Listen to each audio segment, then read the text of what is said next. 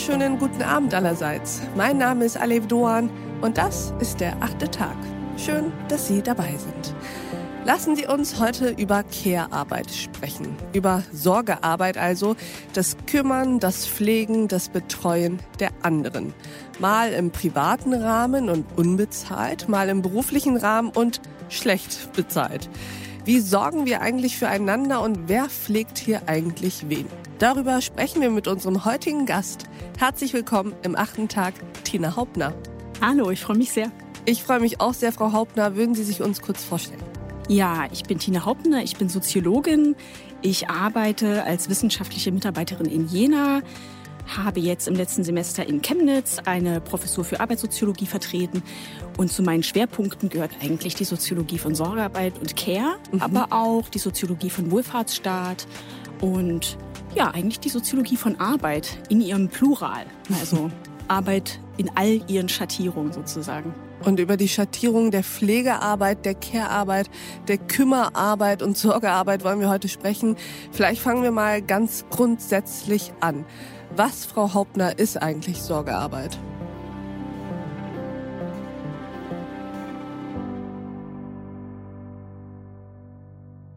Sorgearbeit ist eigentlich die Arbeit, die unbezahlt oder bezahlt mehrheitlich von Frauen weltweit ausgeführt wird, die auch weiblich konnotiert ist, sagt man in der Wissenschaft. Das ist heißt, es ist eine Arbeit, die als weiblich gilt, mhm. als eine Arbeit, die vermeintlich weibliche Tugenden anspricht mhm. oder voraussetzt.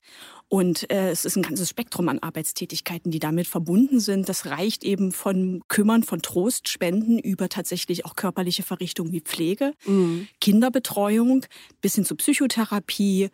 Ähm, es kommt so ein bisschen drauf an. Also im, in der ganzen Debatte gibt es weite und engere Care-Begriffe. Es gibt auch Leute, die würden sagen, Pflanzengießen gehört auch dazu. Mhm. Also im Grunde all die Tätigkeiten, die der Wiederherstellung und Herstellung von menschlicher Lebenskraft man könnte noch überlegen, ob die Arbeitskraft auch dazu gehört, mm. gewidmet sind. Mm. Verstehe.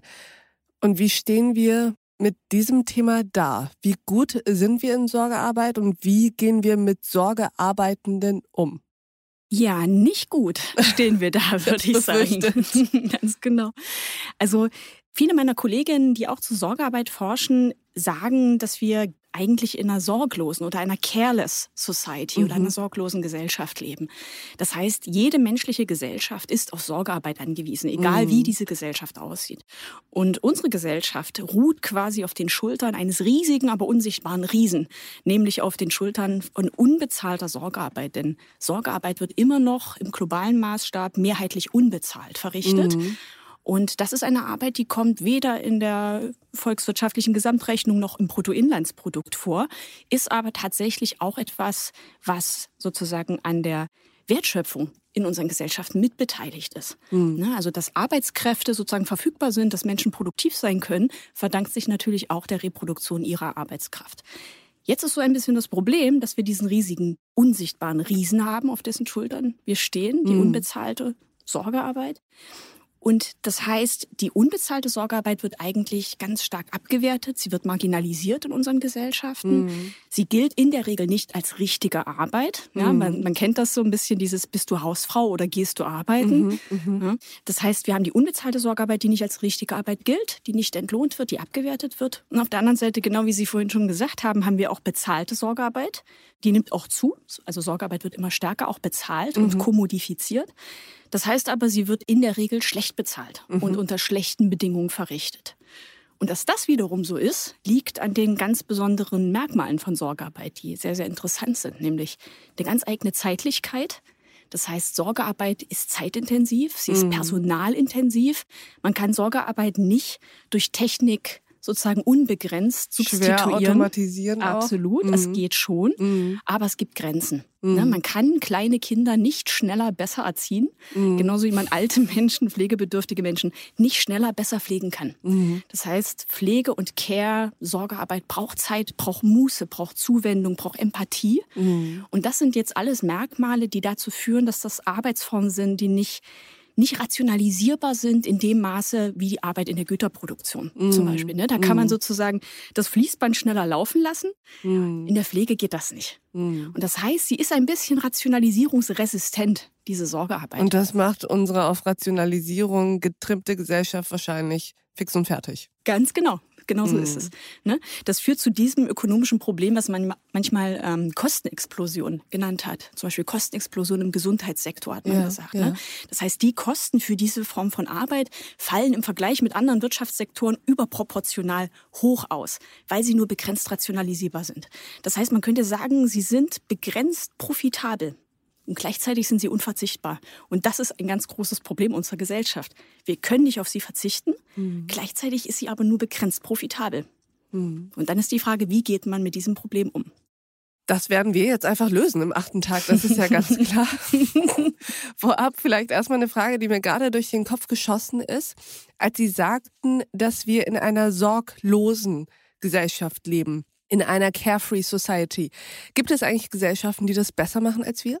Das ist eine gute Frage. Häufig werden in der Forschung die skandinavischen Länder als Positivbeispiele mhm. herbeizitiert. Mhm. Das ist jetzt eher eine Frage, wo es darum geht, wie bestimmte Gesellschaften wohlfahrtsstaatlich oder sozialpolitisch mit Sorgebedürfnissen der Bevölkerung umgehen.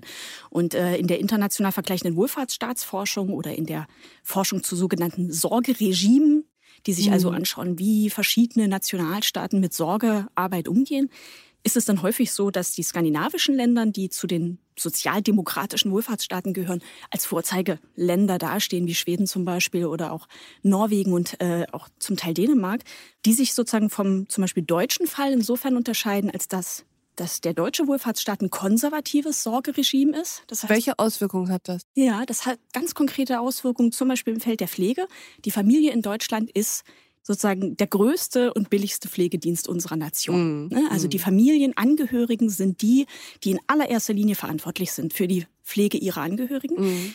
In Schweden kann man sich das aussuchen. In Schweden ist es so, dass es sehr stark kommunal, auch staatlich subventioniert wird.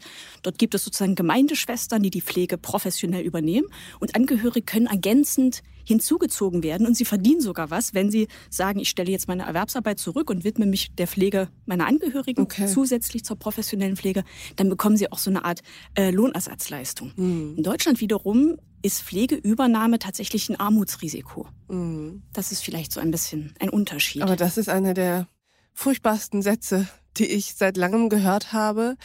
Pflegeübernahme ist ein Armutsrisiko. Mhm. Das wiederum ist doch ein Armutszeugnis für diese Gesellschaft. Absolut, das würde ich total sagen. Gerade in mhm. unserer Gesellschaft, die vom demografischen Wandel ganz sagen. grundlegend ja. geprägt ist. Wir ja. immer mehr alte, pflegebedürftige Menschen. Und das heißt auch, Pflegebedürftigkeit verändert sich auch. Ne? Wir haben die mhm. Zunahme an Demenzerkrankungen, wir haben eine Zunahme an sogenannter Multimorbidität. Das heißt, die Krankheitsbilder verändern sich, werden komplexer im mhm. hohen Alter, weil Menschen immer, immer älter werden, was ja auch schön ist. Ne? Mhm. Ne? Und das heißt, eigentlich müsste Pflegearbeit, Altenpflege bei uns einen ganz, ganz großen Stellenwert haben. Hat sie aber leider nicht. Im internationalen Vergleich ist das deutsche Pflegesystem chronisch unterfinanziert. Mhm. Was äh, total verrückt wirkt. Ne? Und mhm. wir können das äh, wahrscheinlich alle aus Radio, Medien, Fernsehen. Seit Jahren hören wir von einer Pflegekrise nach der anderen. Ja. Es ist immer Pflegenotstand gefühlt. Ja. ja.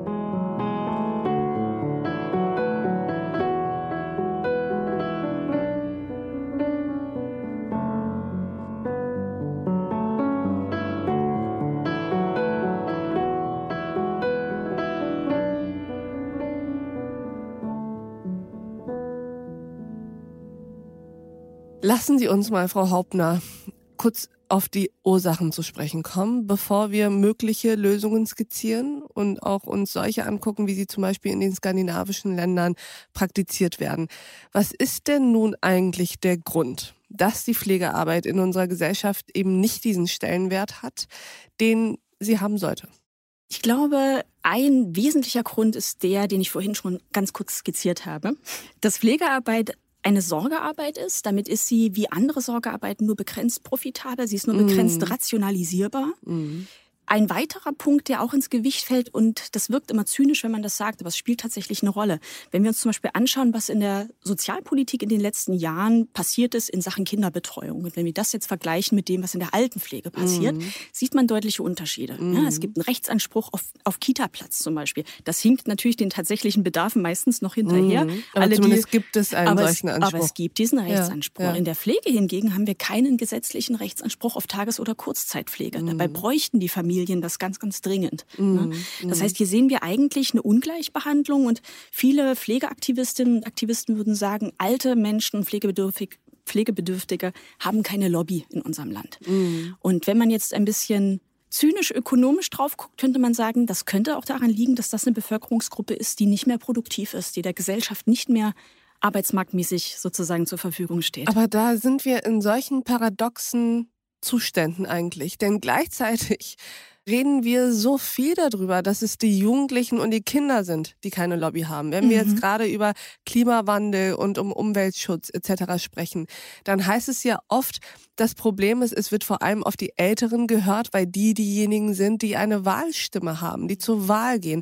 Und wir reden ja auch so viel über Rentenpolitik und über den demografischen Wandel. Das heißt, auf der einen Seite hat man manchmal das Gefühl, die Politiker arbeiten und sprechen nur für Ältere. Mhm. Aber was diesen Pflegekomplex angeht, geht es an der Realität völlig vorbei. Ja. Wie absolut. kann das gleichzeitig passieren?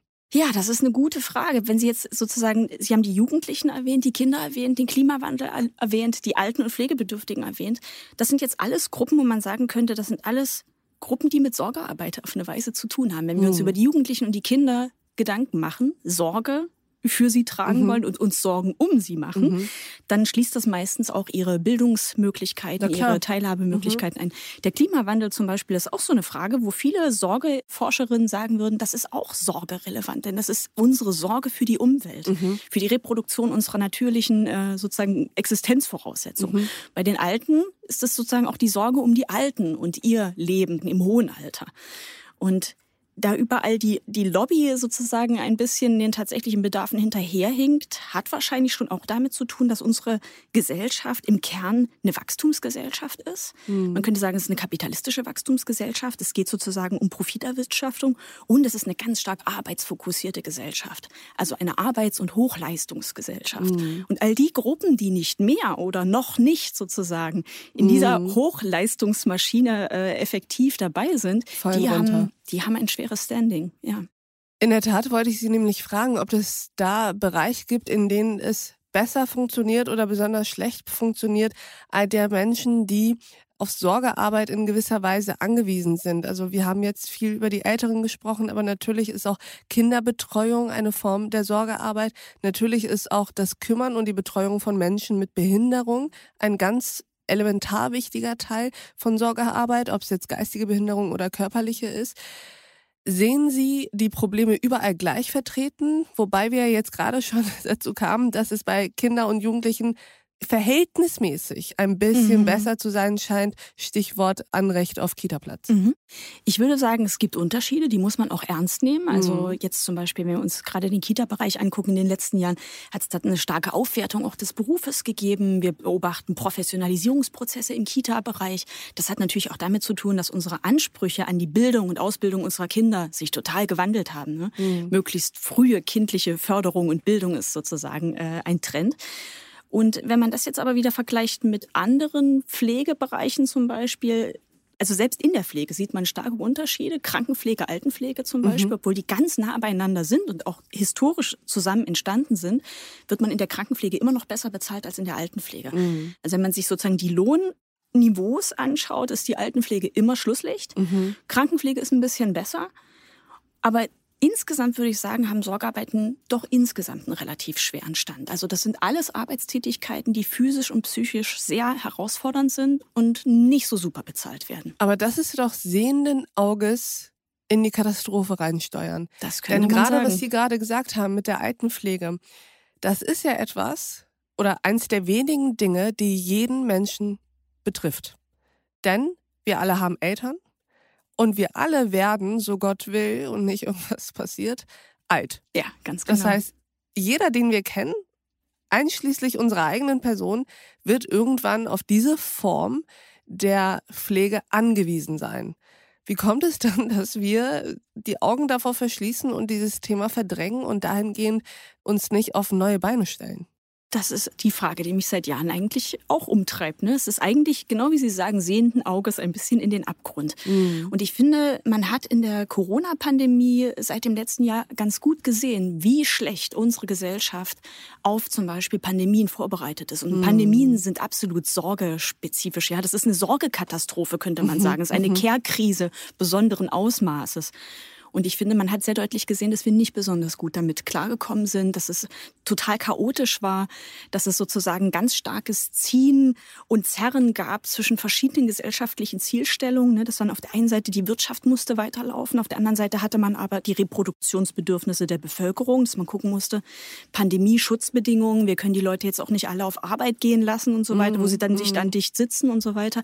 Und da hat man sehr deutlich gesehen, wie schwer sich unsere Gesellschaft getan hat, damit umzugehen. Und was ich besonders problematisch fand, und das ging auch meinen beiden Kolleginnen äh, Silke van Dijk und Stefanie Grefe so, deswegen haben wir auch einen Beitrag geschrieben im letzten Jahr dazu, wie vor allem Anfang letzten Jahres immer wieder sozusagen die Pandemieschutzbestimmungen auf ganz bestimmte vermeintliche Risikogruppen in der Bevölkerung sozusagen zugeschnitten wurden. Oder man hat ganz viel darüber gesprochen, wir müssen unsere Risikogruppen schützen, mhm. Damit wir ganz normal Business as usual weitermachen können. Mhm. Ne, und mit den Risikogruppen waren in der Regel die Alten gemeint. Mhm. Und äh, die internationale Forschung hat nochmal sehr schön gezeigt, dass mit der Pandemie Ageism ganz stark zugenommen mhm. hat. Ne? Also, also, die, die Diskriminierung, Diskriminierung, von älteren Menschen. Ganz genau. Mhm. Und der Denkfehler dabei war aber ganz lange, dass viele Leute geglaubt haben, sie gehören nicht zu den Risikogruppen, sie sind nicht betroffen. Natürlich sind Menschen unterschiedlich von, von den äh, Auswirkungen einer solchen Infektion betroffen, aber nichtsdestotrotz können wir alle krank werden. Und äh, die medizinische Forschung zeigt ja auch, dass Corona Langzeitfolgen und so weiter mhm. haben kann, selbst mhm. für Kinder und für mhm. Jugendliche. Ne? Mhm. Das heißt, wir haben uns sehr darüber geärgert, dass man nicht stärker solidarisch sozusagen darüber nachgedacht hat, es kann uns alle treffen. Deswegen geht es nicht nur darum, die Alten zu isolieren, damit wir weitermachen können, mhm. sondern zu sagen, wir sitzen alle in einem Boot, ja, wir sind alle betroffen. Lasst uns solidarisch füreinander sozusagen da einstehen. Mhm. Und aber das, was wir gesehen haben in der Pandemie, ist, dass Altenheime quasi zu sozialen Nichtorten wurden, mhm. wo Menschen mhm. starben. Und das hat niemand richtig mitbekommen, sozusagen. Ne? Das fand hinter verschlossenen Türen statt. Einer der größten Schmerzpunkte eigentlich dieser Pandemie, dass ja. da wirklich Menschen alleine gestorben Ganz sind, genau. ja. ohne von ihren Angehörigen besucht ja. werden Ganz zu genau. können. Ja.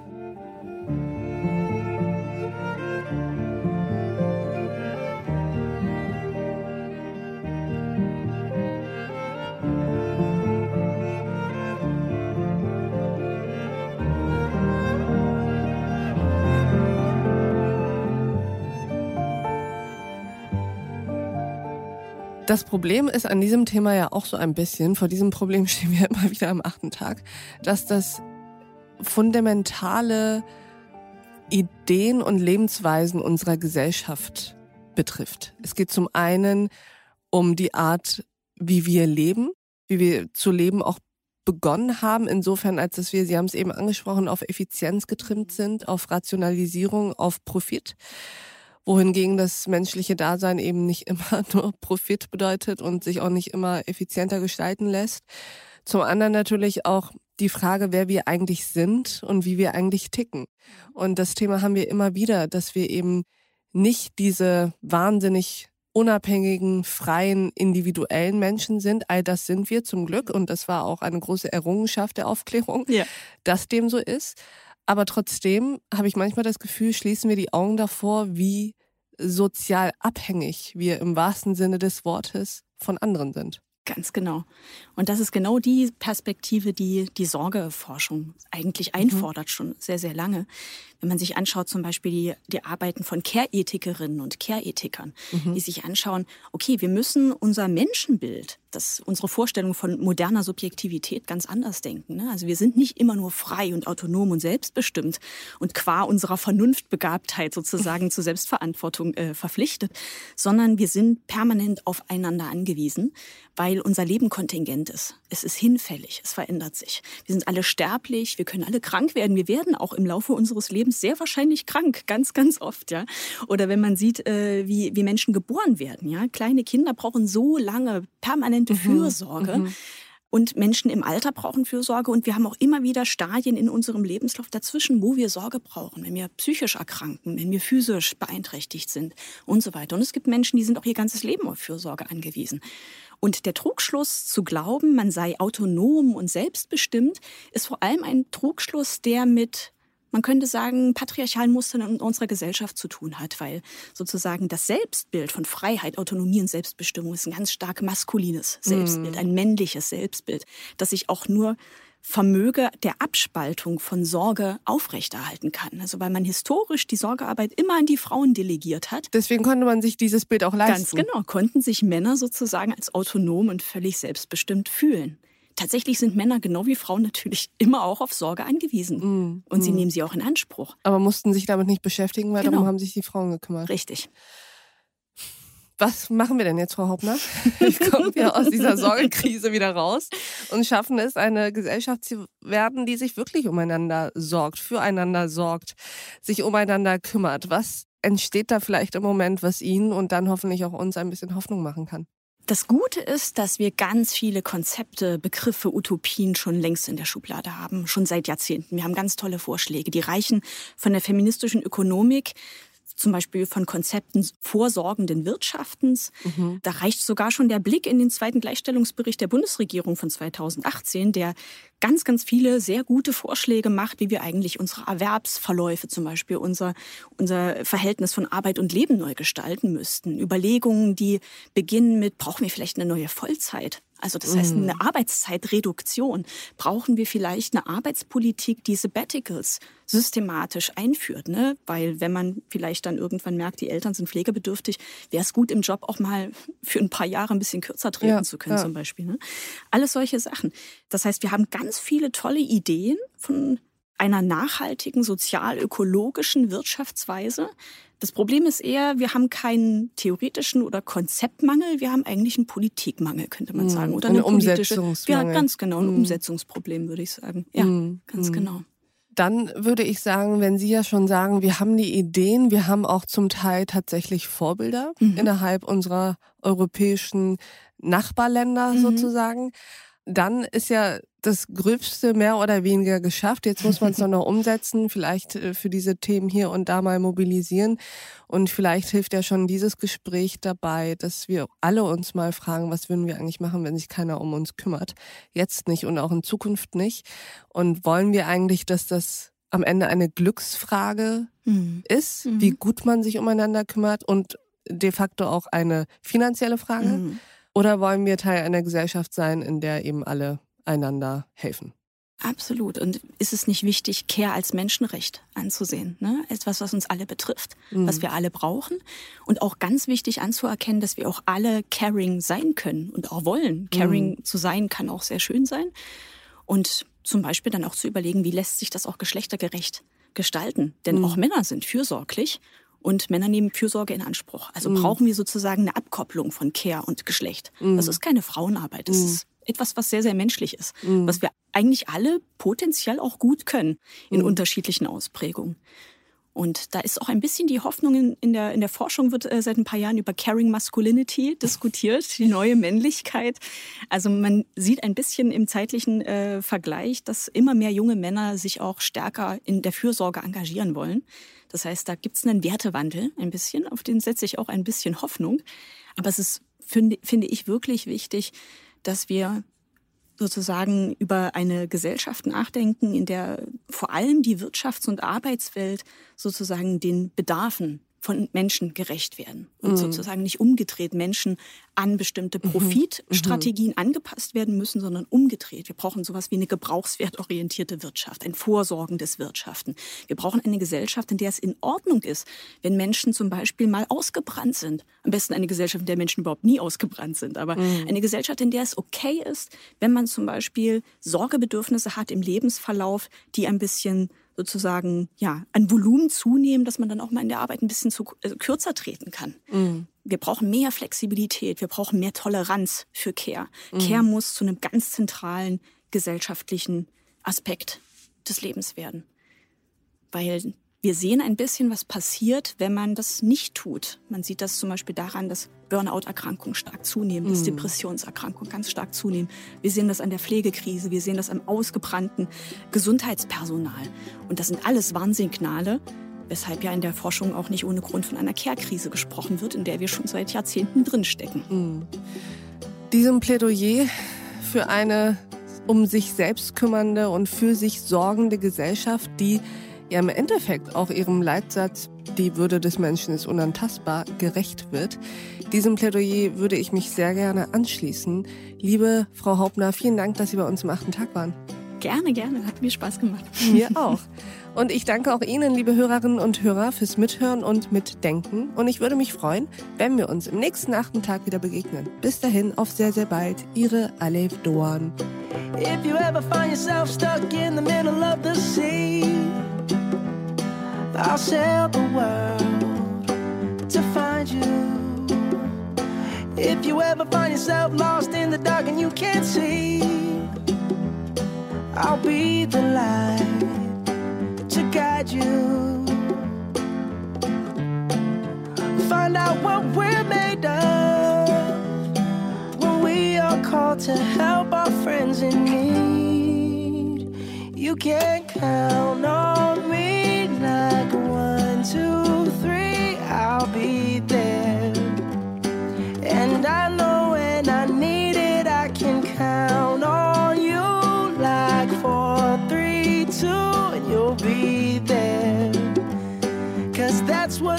are supposed to do, oh yeah.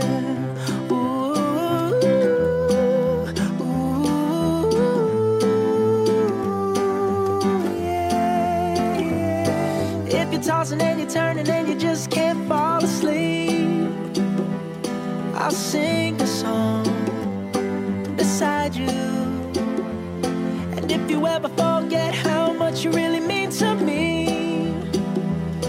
every day I will remind you. Oh, find out what we're made of when we are called to help our friends in need you can count on me